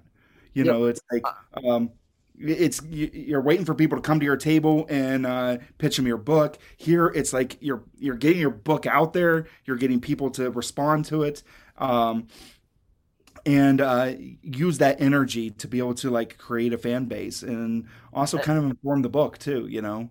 Yeah, and honestly, there, there, there really is this sense of uh, personability between uh, uh, a Kickstarter backer and the creator as well. You know, granted, yes, there's obviously a distance between us, but what, when I, I love, you know, once the, the, the campaign's back and it's funded, and then you're starting to get all the updates. You know, when a creator posts a picture, like I just got a pal of the Gemini mailers, and you know. Yeah. They showed up to their house. That means that they're personally going to pack my fucking comic book. Yeah. And you know, like you don't you don't see that with Marvel dudes. Like I'm yeah. sorry, Matthew Rosenberg isn't putting his thunderbolts in my pull box. You know, I love the dude and I don't fucking fault yeah. him for it. But that's that's the cool thing about Kickstarter is the you know I'm a, the, the level of personability. Like there there is that distant but physical connection. It's uh, like to me, it's almost as good as a handshake. You know, like thank you. You know, and the, the, that's uh, the the creator thanking the fan not necessarily the fan thanking the creator in that way you know? And so just the, some of the handwritten notes that i've gotten in my kickstarters like I, I, I save fucking everything. Like i actually had to find a new place to put all the stuff uh, because I, I, ran out of uh, my my my uh, an envelope didn't cut it anymore. Um it's just uh, and that's that's so amazing to have all those handwritten notes. And in, in my head you know i'm also a collector too. I'm thinking man you know i got a handwritten note from you know, David Pepose or Rylend Grant or all these, you know, Kickstarters I back. I'm like, these people are going to be massive one day, massive.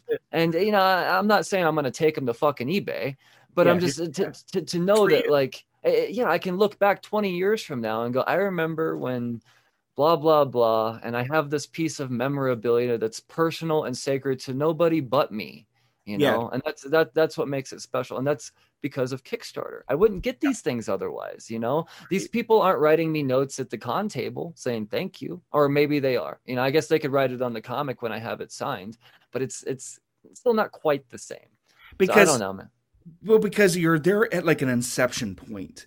Whenever you're mm-hmm. at a con or whenever you're buying it, it's like the things are already printed and they're already like you, you know the it's it's already kind of grown you've already gotten those books back and stuff you're like at, at, a Kickstarter, it's like you're at this cool point for the creator too, where they haven't really realized their book. They haven't gotten it in their hands yet. Exactly. And it's like, in you know, so the, so for me, I'm just speaking for me too. It's like whenever I did, okay, the reason I did Kickstarter for Fuhrer and the Tramp was primarily because I wanted nobody to tell me no. I wanted permission from only myself. I mm-hmm. only wanted me to tell me whether or not I could make this book or not. Um, so you know that's another layer to the whole Chaplin estate thing you know i want to make the I, this book's getting made no matter what because my audience is me i want to hold this thing in my hands mm-hmm. so I, I appreciate every kickstarter backer so much because you helped me get to this book hold me, me being able to hold this book in my hands mm-hmm. me being able to open up this case and see my book and pull it out of the case and hold it in my hands and sit there and flip through it and read it that's what i did this for that's totally what I did this for. I wanted to hold my own goddamn thing in my hands and read it, you know? Mm-hmm. And um, whenever you're backing a Kickstarter, and I, I could just speak for me, but when you back my Kickstarter, that's what you're allowing me to be able to achieve that dream, you know? Because otherwise, it's thousands of dollars to print this thing, you know? And uh, I could probably print, you know, one or two. I could probably like paying, you can, you can go to like Lulu and print like 20 for like, you know, cover price of 40 each. you know right. what I mean? But, um, you know, otherwise, to be able to print a big enough print run, your cost, that's thousands of dollars, you know? It, it, it you know, pr- my print run for uh, my uh, Kickstarter or Fuhrer and the Tramp was like four grand, you know, uh, just to get the fucking thing printed you know and that's what i made my t- kickstarter my my goal for my kickstarter i was stupid i didn't even think about shipping the goal was exactly what the quote was from the the the fucking printer. you know, that was the goal. As soon as I got the quote, I had a couple different quotes. I, they they sent me material and stuff to look at, and, and I had a bunch of different. I went with the one that um, basically does like image and IDW's uh, over or over orders, like whenever they can't get the Canadian press to do it, the other guy. So it's like their second tier where they send all the shit whenever they're like behind. Um, that's the press I went with. And so whenever I got their quote, I looked at that quote and I made that exact number, copied it, pasted it right into what I needed for my. Uh, so I'm. It's like my fulfillment to fulfill my Kickstarter is just to print this damn thing. You know, like if if it only hit that marker, shipping's coming out of my pocket. You know. yeah. yeah, yeah, no doubt. Not to mention, uh, you know, the Kickstarter fees and all that other shit. And, exactly. Yeah. But to me, that was that was kind of like my little talesman too. It's like that's that that number is you know telling me that that's that's that's why I'm doing this. I'm doing this just to get the like, fucking thing printed. it really does say a lot too, because a lot of people, you know, they, they, they you know they took they do this Kickstarter and like I don't want to have to work for the next six months. Yeah. Um, you know, and that, I mean that that's fine. Good for know, them if you can pull that off. yeah, no, I mean seriously. Uh, but to to just have the number, like I I I just want. I, it's not even breaking even. It's just I just want the thing that I want. That's it. I just want the thing. I want the my hands. so if, if it costs a hundred dollars out of my pocket or two thousand dollars out of my pocket, yeah. I just want the thing, and that's uh, it, it, speaks volumes for you as a character and a creator uh, as well too, as far as your the longevity. It took a long time for me to get there in my head. That yeah. was part. It took a long time for me to get there in my head, it, but getting there in my head is what allowed it to happen. If that makes sense. You, totally. I think that for creators, you got to get to a point, and I'm speaking just for me. Whenever I say you, I mean me. Mm-hmm. I had to get to a point where I was creating for myself and nobody else. Um, like, uh, I, so like whenever I was in art history, um, there was a uh, I my art history professor is exactly what you expect an art history professor to be like: tweed jacket, leather patches, probably smokes a pipe, I guess. You know, mm-hmm. John Malkovich. yeah, yeah, just very dry sense of humor, little little British flair in his in his in his voice, you know. And um, he he uh, told this story about uh, Renoir, and Renoir was an impressionist painter in the in 1800s, you know, Paris. And Renoir painted, you know, um, voluptuous women, very voluptuous women. You know, it was voluptuous for the time. Mm-hmm. Uh, and other artists mocked him because of it, you know. Um, but you know he liked to paint like flesh. He liked to paint like rolls of flesh and stuff. Uh-huh. and uh, so like this uh, art critic was talking to him and was interviewing him for one of the paris magazines or newspapers or whatever and asked him why he likes to paint voluptuous women. And if i could say this in the french like my art history teacher it's so much funnier. But uh, he said like blah blah blah blah in French, and and then my art history teacher translated it said like I paint with my cock. uh huh. And Yep. so at the time, I just bust out laughing because here my teachers like said a dick joke in class, and my favorite humor is highbrow, lowbrow, and you did it in the same sentence. That was my favorite. So forever that stuck with me, you know. And then one day I realized it's like, wait a minute, it's not really a joke. I thought that Renoir was like, fuck you, I paint with my cock, whatever. Yeah, suck it. you know, he, that's he what he's what he loves, man. Like paints you what he know, loves. He paints what gets his dick hard. You know? And then I realized it's like I spent my entire career being a graphic designer not getting my dick hard. I've been getting everybody else's dick hard, you know? and and how and how do you know if I'm even doing that? You know, I don't know. Yeah. Uh, it's I'm doing a job, you know. I want to you know what I need to do is focus on creating something that that that got me off, you know, that made me excited, and not worry about anybody else's dicks. You know, we're talking metaphorical dicks. You know, Uh, Uh, well, depending on what line of work you're in. well, yeah, yeah, yeah, yeah. But even then, you should, should be getting yourself off first. You are your exactly. first audience. You are your first audience. I am my first audience. So whenever I created Fuhrer in the Tramp, I created for an audience one, me. And so that that changed everything. That changed and recalibrated the way I went about everything. I realized I had to invest in me first. Up to this point, I had done probably like six or seven different issue ones with full synopsises and breakdowns and pitches and sent them around and got a bunch of rejections, or even worse, no rejection whatsoever. Nothing. Not hearing mm. anything back from editors. That's even worse. Because I don't know if they even opened this the, the the fucking FedEx package, and I paid a lot of money to ship that FedEx. You know, right. Uh, and uh, and you know maybe they didn't even look at it. Maybe they would have bought it if they would have actually read it. You know, but I spent all this time making issue ones and pitches, trying to get them to say like, yes, you're allowed to make your project, Sean. I'm going to allow you to make your project. Because at the end of the day, even if any one of those would have said yes to any one of those, they would say, yes, you can make this. They're not going to give me money to go finish making it. I have to go finish making it and then bring it to them and then they print it. Even mm-hmm. Image. They're not going to give you front end royalties or, you know, they're not going to give you, you know, money up front to be able to, you know, pay for this thing. You still have to go and make it. yeah, you're still on a leash. You're still playing fetch. You know, they're like, you go get it, and then you bring it back to me, and then I'll give you your cut. I mean, it's yeah, The only, the only way is if like you're working for uh, a, a traditional publisher like Abrams or uh, Penguin or Pinnacle or one of those. If you're uh, if you're um, Derf making uh, you know my friend Dahmer or you know the Kent State book, you're getting you know a front end deal. If you're working in comics, you're going through Boom or Image or IDW or Arcana or any of these books. You're not getting upfront money. You're getting money at the end after the books sell months later. So you have to front end that thing yourself.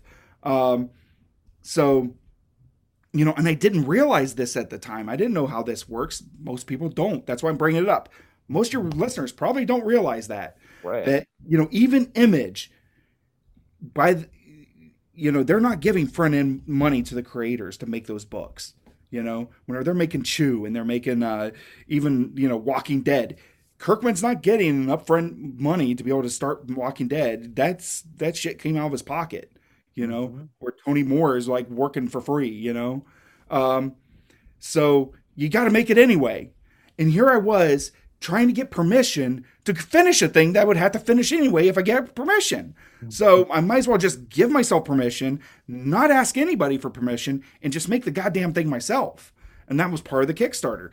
I'll, I'm not going to ask them permission to print this thing. I'm going to print it my own goddamn self. You know, I'm, I'm going to make sure that I can deliver this thing. I'm going to take all of anything that I can, um, anything that I can do myself. I'm going to do. I'm not going to ask permission from anybody to do this thing. I'm going to do it myself, every single last piece of it.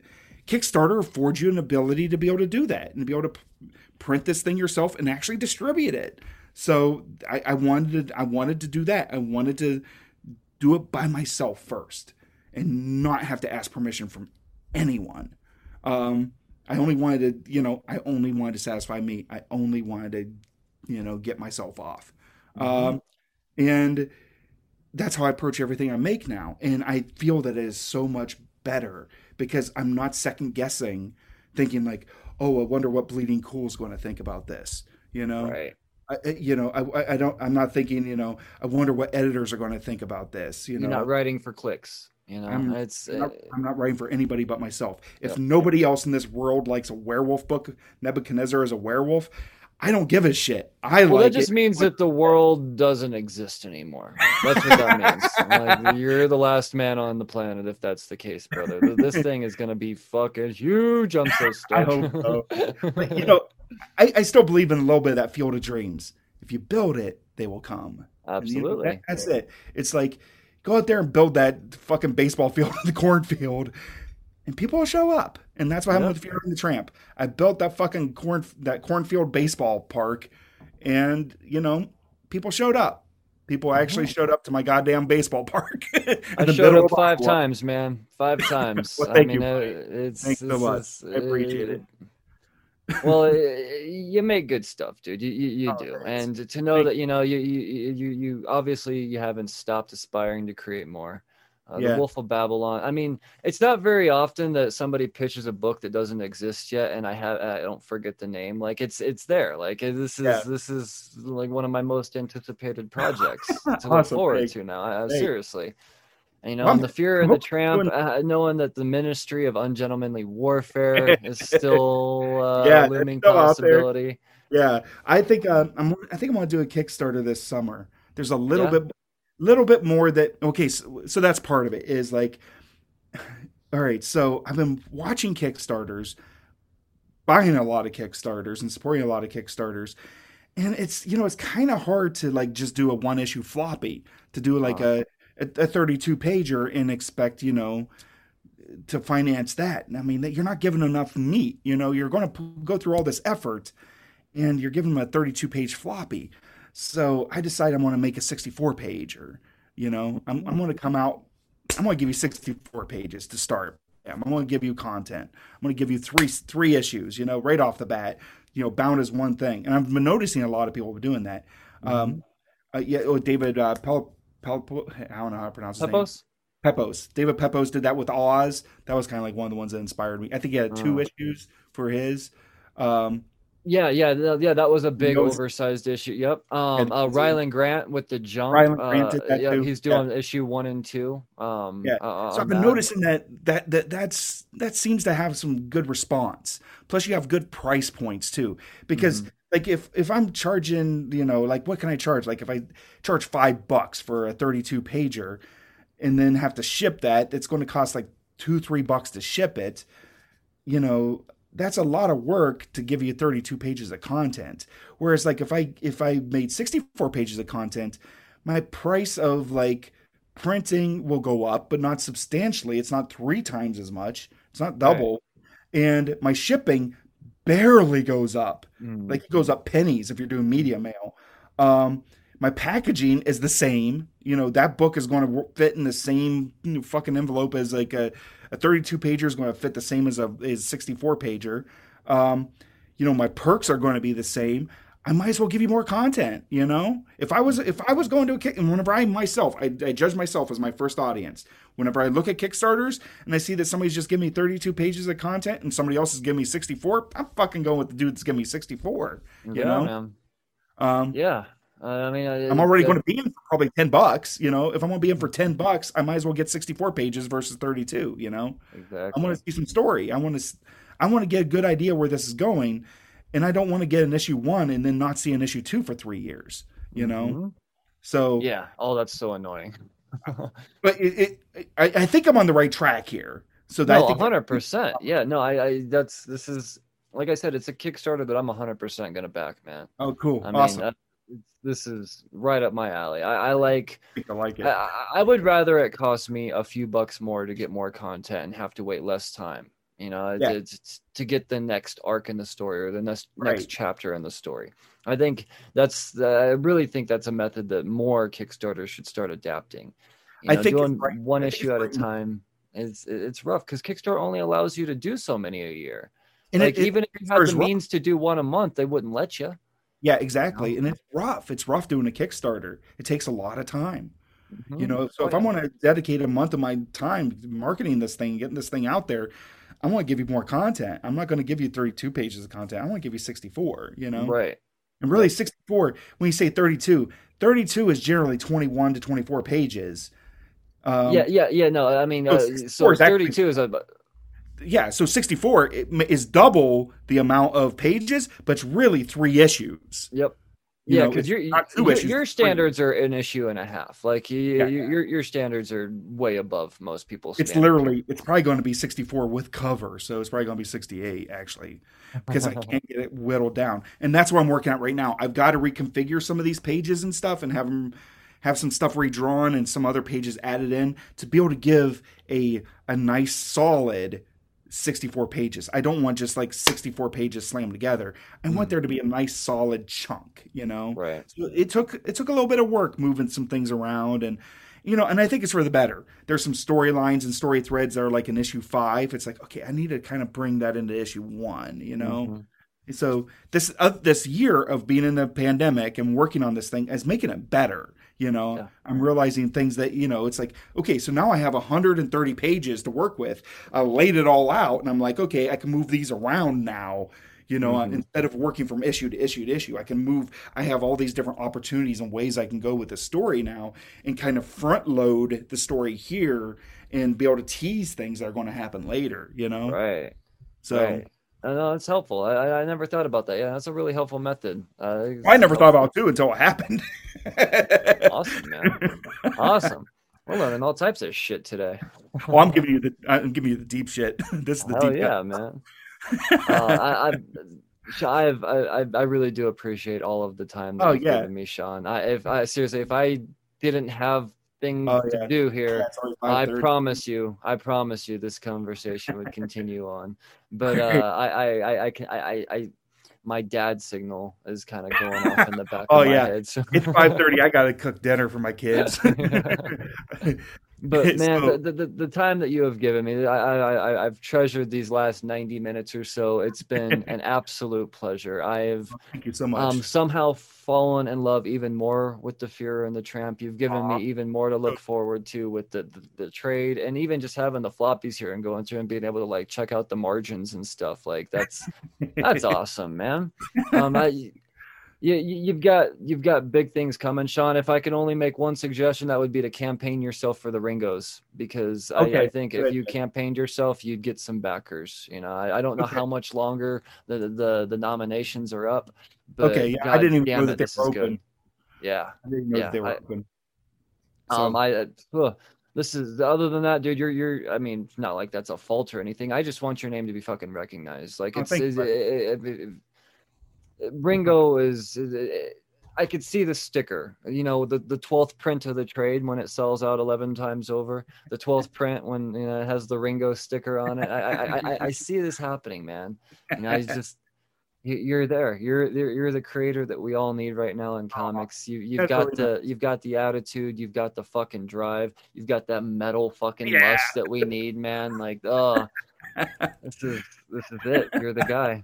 You're the guy. Oh, thank you. Thanks. I appreciate uh, it. Yeah, man. Of of course. There's always an open mic for you anytime, man. I really appreciate right, you reaching out for a second time and oh, i look forward to the third.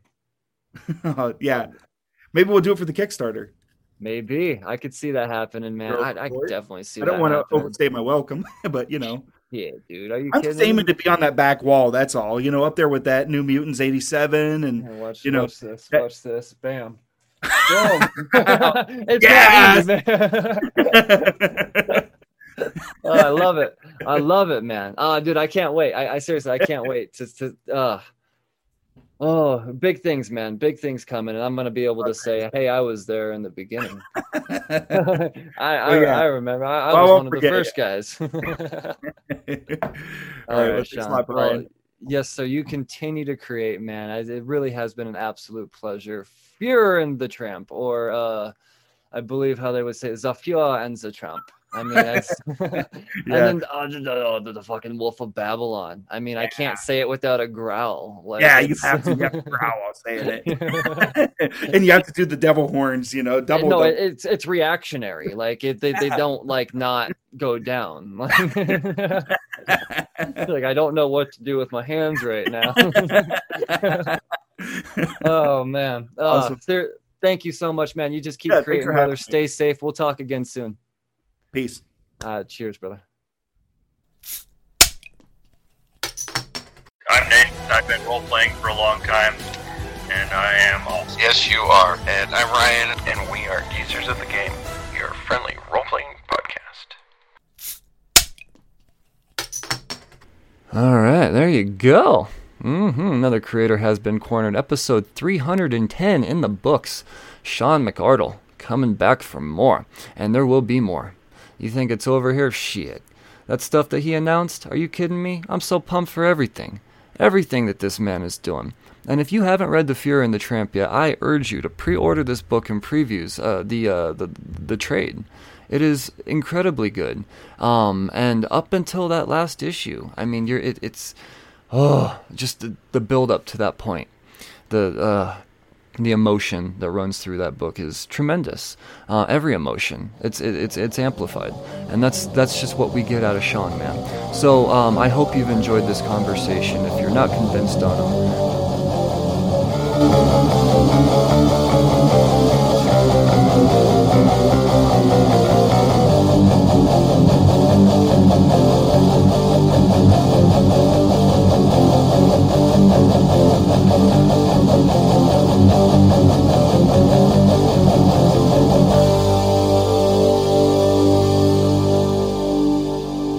Uh, you're listening to Cheers to Comics podcast. Hey everyone, I'm Monty Michael Moore, and this is the Cheers to Comics podcast with Brian Wayne. This is Drew Zucker. You're listening to Cheers to Comics podcast. This is Mark Russell, and you're listening to the Cheers to Comics podcast. Good morning. Brian Wayne here to tell you about my new podcast, The Real Brains. The Real Brains podcast is a show coming out daily, dedicated to the everyday struggle of just the average human being.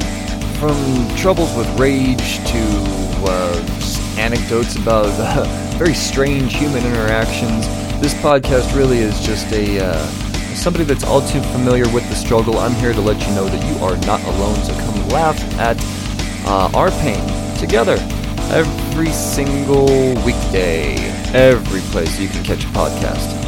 Check out The Real Brains with Brian Wayne. Remember, stay sane.